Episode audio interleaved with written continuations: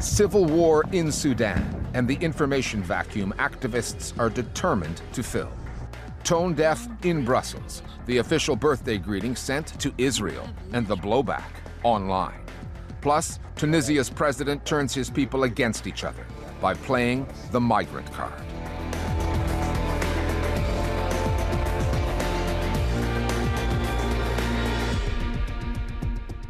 Hello, I'm Richard Gizbert, and you're at The Listening Post, where we provide explanatory journalism about journalism. The Sudanese capital, Khartoum, looks like a war zone these days, as two generals and their armies fight for control of the country. In one corner, Abdel Fattah al Burhan, whose forces helped oppose the former president Omar al Bashir in 2019. In the other, Mohammed Hamdan Dagalo, better known as Hemeti, leader of a rival army called the Rapid Support Forces. Caught in the middle, the Sudanese people, who, despite frequent internet outages and power cuts, have taken to social media to find safe evacuation routes, medical supplies. They are also heavily reliant on the efforts of the online resistance committees that led the 2019 revolution against al Bashir and are still at work. With al Burhan and Hemeti pushing their own narratives on social media and jostling to control the state run airwaves, the other thing the people of Sudan need right now reliable information. The capital, Khartoum, has been under siege for days now. Fighting has erupted between a paramilitary force and the country's army. Two warring men in uniform, once allies, now adversaries. Hundreds dead, hundreds of thousands trying to flee Sudan. With the recurring power cuts and internet outages, getting video interviews out of Khartoum is not easy. The activist we spoke to over WhatsApp describes a capital city gone dark. I used to live in Imarat, the epicenter of the clashes. It was one of the worst hit areas in the city. And so there was a WhatsApp group where everyone would post updates. That was our source of information. So once that internet outage happened, we lost that. No one knew what was happening. It was very frightening and disorienting because you're completely caught up. We were living in actual darkness and it was just a nightmare. In 2019, the Sudanese people had higher hopes. After 30 years under the dictatorship of Omar al Bashir, they got organized online and took to the streets. Eight months of protests and civil disobedience later, rival military forces turned on al Bashir and joined the pro democracy movement, teaming up to help take him down and pledging to restore democracy by this year, 2023. Two years later, the respective generals reneged on that promise. They've been eyeing each other ever since. Abdel Fattah al Burhan of the Sudanese Armed Forces and Mohammed Hamdan Dagalo, also known as Hemeti of the paramilitary group RSF, are now engaged in this winner take all fight for the presidency in Khartoum. The battle between Burhan and Hemeti is about supremacy, and ultimately, it is about who controls Sudan there is also a media war and, a narrative. And it is one that Hemeti has been preparing for for a while. There are reports that he hired public relations firms out of the Emirates, the UAE, which gives you a sense of, of who is supporting um. Nobody is buying it who's actually Sudanese, who knows anything about Hemeti and the history of the conflict. Burhan is, a, is much more of a traditional military man, and, and so his positioning hasn't been nearly as polished as Hemeti's, who's very focused on presenting himself as a statesman. We're seeing both sides using social media to stake these claims, to try and give the impression that they have the upper hand, um, and to try and throw mud at each other. Sudanese in Khartoum and across the country, you know, they see the contrast between these fine words and grand claims and the reality of what's unfolding often on the front door steps of their houses or on the streets outside. I think it negates the effectiveness of a lot of the messaging that they're trying to do. Hemeti tends to have an interesting message where he views himself as a protector of the democratic movement for change because he comes from a marginalized region of Darfur. Now, this is a real contradiction because he's also inflicted enormous amount of violence against protesters. He's also inflicted violence against people in Darfur. And not just protesters. General Hemeti's RSF army, the Rapid Support Forces, have a genocidal reputation to live down. Born in the 1980s as a militia known as the Janjaweed, Hemeti's soldiers rose to infamy in the early 2000s when they helped Omar al Bashir's government forces fight a civil war in the southern region of Darfur against non Arabic speaking separatists there. They committed human rights atrocities on an enormous scale, doing much of al Bashir's most sinister work for him.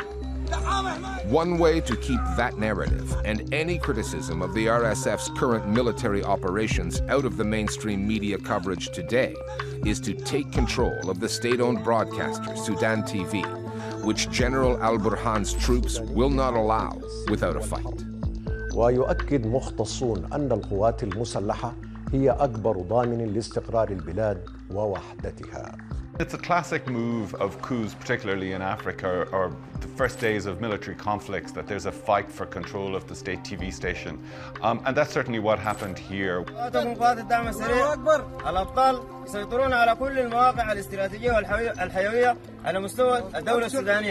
Both sides have used state TV in order to get their uh, message out there. But also in recent years, I think many Sudanese have turned both to private TV stations and to social media for a lot of their news.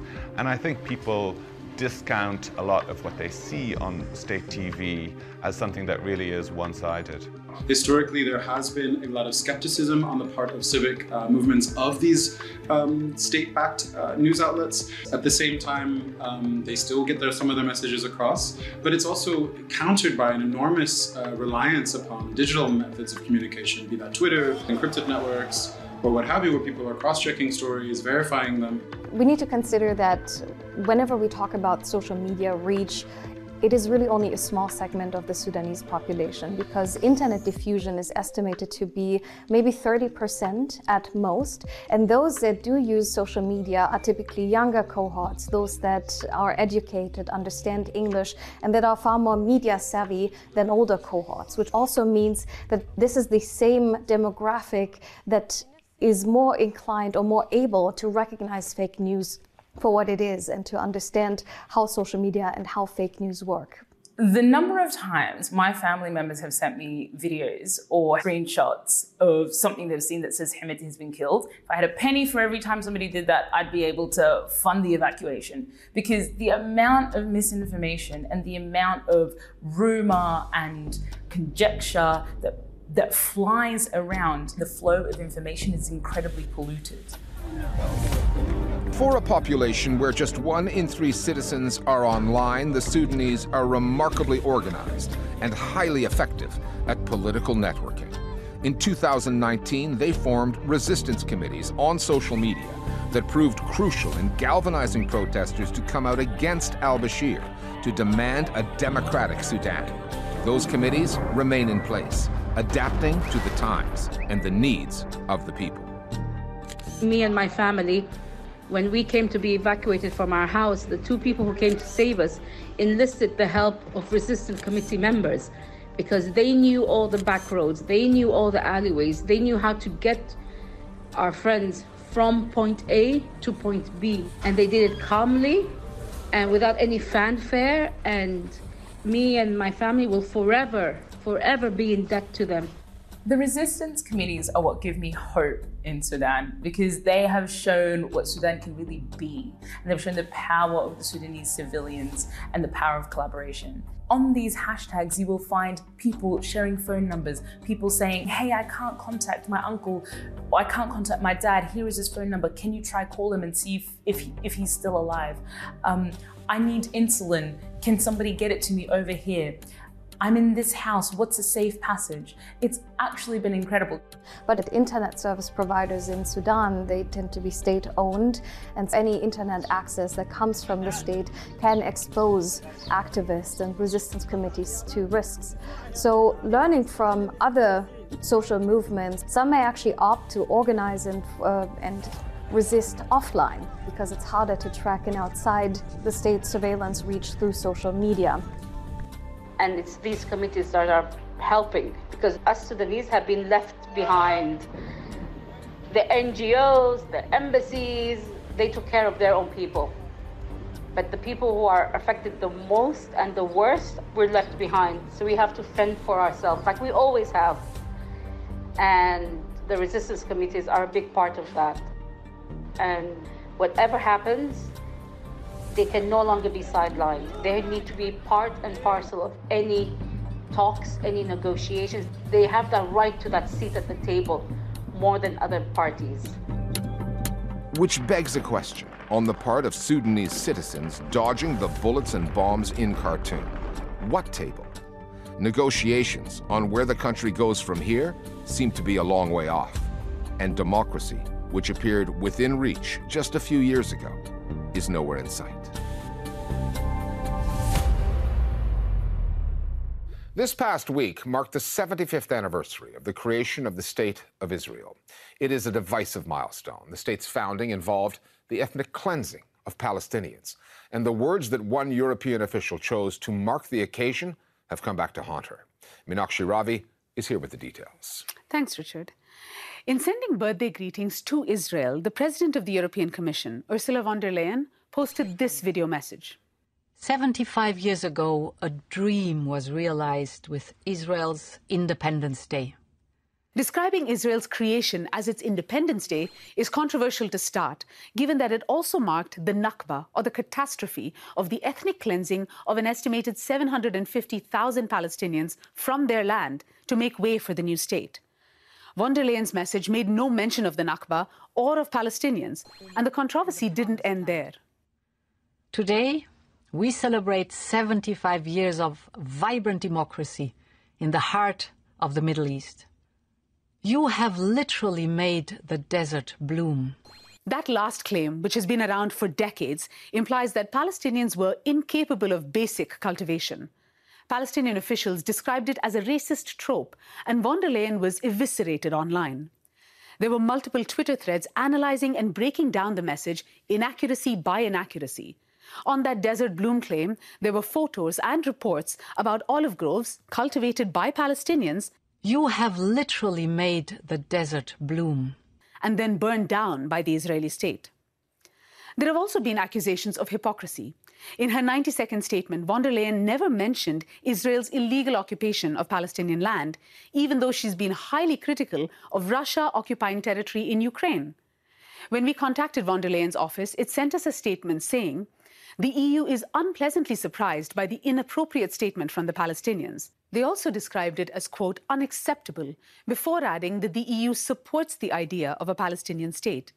Apparently, though, the 75th anniversary of Israel's creation is not the time to do that. Thanks, Mina. To Tunisia now, where President Kais Saied continues his crackdown on critical voices. Rached Ghannouchi, the leader of the opposition Ennahda movement, is now in jail. When Saied dissolved parliament back in 2021, Ennahda was the country's most popular political party. Ever since Saied's so called self coup, though, he's gone after his critics, effectively neutered the legal system, and brought the Tunisian news media to heel. Roughly two months ago, his messaging took a turn to the xenophobic, tapping into a racist conspiracy theory. Saied accused African migrants of invading Tunisia, of attempting to change the country's demographic makeup. His words triggered waves of violence against Tunisia's black community, many of whom have since lost their jobs, their homes, or been forced to flee the country. The Listening Post's Tariq Nafi now on the racist rhetoric coming out of Tunis and how hard it is to counter that.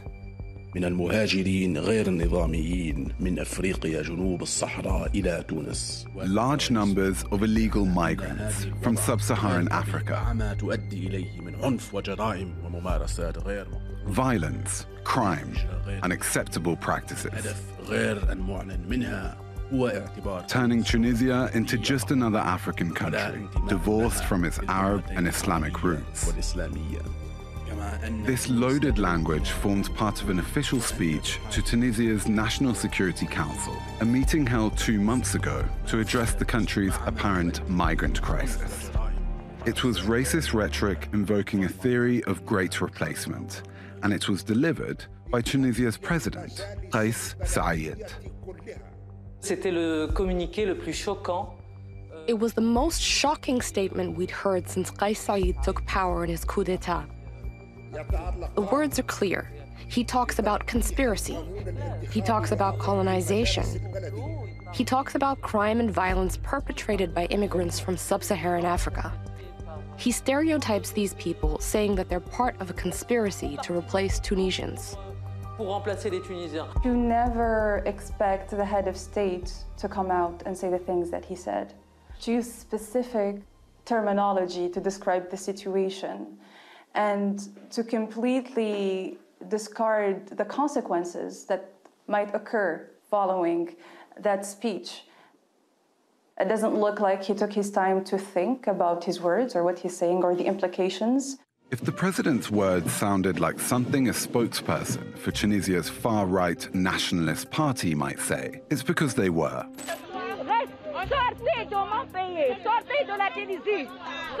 In the run up to Saied's speech, social media was awash with misinformation and conspiracy theories about the supposed toll migrants from countries like Mali, Ivory Coast, and Guinea were taking on Tunisia. Leading that charge, the country's nationalist party, Parti Nationaliste Tunisien, which posted a detailed study advancing the conspiracy that black immigrants from sub Saharan Africa were arriving in droves, out to replace the country's Arab majority population. It was just weeks between the publication of that study and the president's speech. Le parti nationaliste tunisien. The Tunisian Nationalist Party was campaigning hard about sub-Saharan immigration. Reza Saied took this idea, an idea that wasn't yet in the media, and he put it there. رئاسة الجمهورية eh, قد يكون فيه قسم من المعقولية من جهة أنه الدولة لابد أنها تأخذ الإجراءات لحماية حدودها. There's been a normalization of anti-immigration discourse, racist discourse. And this theory about the great replacement is now taking hold and it's being debated on radio and TV shows. على الأمة التونسية لإزالة وجودها كما حدث في فلسطين هذه هي الحقيقة ولازم نستعرفوا بها وإذا In this TV exchange, the journalist does the bare minimum to challenge the leader of the Nationalist Party, and suddenly you see that they've given the floor to someone who defends great replacement theory as if it were a legitimate idea. Comme si c'était une idée légitime. These extremist groups had a platform in which they could voice their racist ideas xenophobic ideas. People who don't have the full picture of what migrants go through in Tunisia. People who just treat it as if it was an, like a normal debate, as if we're debating things that don't have actual effects on other people's lives. But they do. Black migrants in Tunisia are facing a massive spike in hate crime. The impact on the approximately 21,000 black African migrants in Tunisia was immediate. Reports of racially charged harassment have multiplied in recent weeks. Since Saied's speech and the racist discourse that developed, advocacy and human rights groups have documented a marked increase in cases of migrants being targeted, attacked, and arrested by police. The Tunisian authorities never responded to our request for an interview. But following his speech, Saied did deliver a joint press conference with the president of Guinea-Bissau, in which he denied the accusations of racism. De quoi il parle Il divague. Tout d'abord, j'ai un certain nombre euh, de ma famille qui sont euh, mariés à des Africains. All the countries of sub Saharan Africa were legitimately asking for an apology, but it wasn't an apology. Ils ont voulu interpréter euh, les, euh, le discours à leur guise pour nuire à la Tunisie. Instead, Saied accused those who oppose him, critical journalists, those he sees as challenging his ideas, of misunderstanding him. Speaking out against the Saied government takes guts. In the wake of the president's 2021 power grab, in which he dissolved parliament, decimated the judiciary, and jailed top opposition figures, journalists have rallied together in solidarity to protest the increasingly repressive media environment. The president came out swinging. يتباكى عن حرية التعبير وهو يتحدث كل يوم في القنوات الإذاعية والتلفزية وفي ما يسمى بوسائل التواصل الاجتماعي And the assault on the media has only intensified, enabled by a controversial new law, Decree 54. Introduced last September, Decree 54's deliberately vague wording punishes journalists who publish, quote, fake news that might harm public safety, national security, or spread terror, and gives authorities license to interpret that at their discretion. It's a threat hanging over journalists nowadays. They risk 10 years in prison, as well as tens of thousands of dinars in fines if they're charged with criticizing those in power, or if they question the information they spread. Decree 54 has created a climate of fear in the media, especially after the arrest of Noureddine Boutar, the director of Tunisia's privately owned Mosaique FM and it stops reporters from discussing certain subjects or being too critical of the authorities out of fear of being pursued and imprisoned, like so many opposition figures nowadays.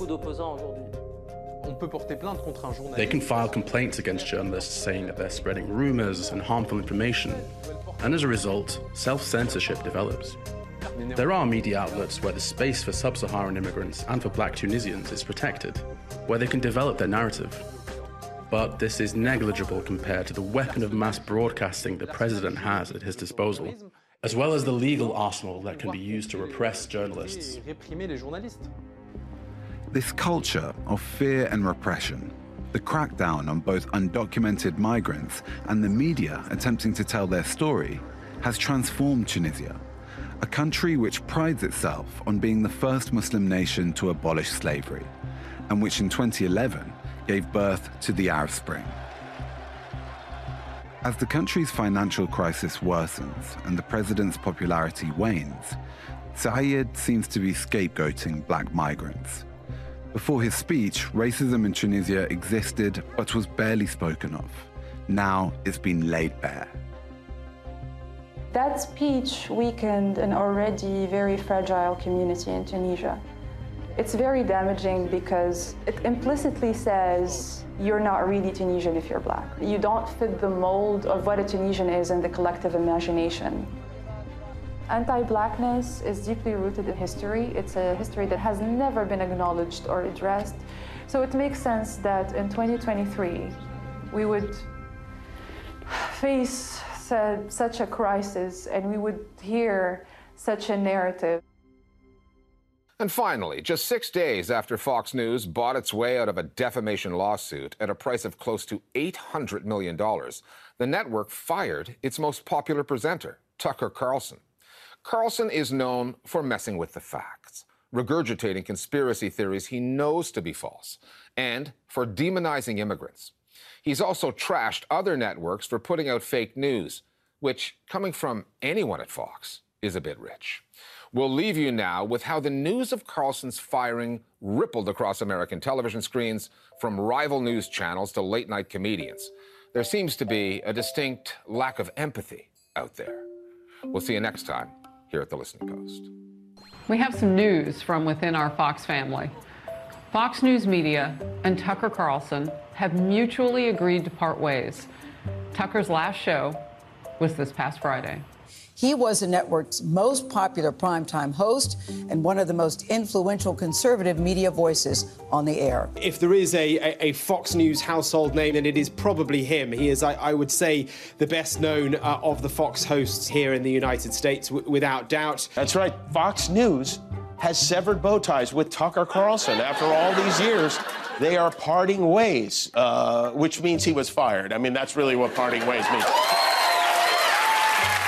So this is more like an episode of Succession than last night's episode of Succession. The Wall Street Journal reported that Tucker Carlson's vulgar, offensive messages about his colleagues helped seal his fate at Fox News. Fox couldn't have cared less when Tucker was saying vulgar, offensive stuff on television about other people, but when he said it in private about Fox News executives, they were suddenly outraged.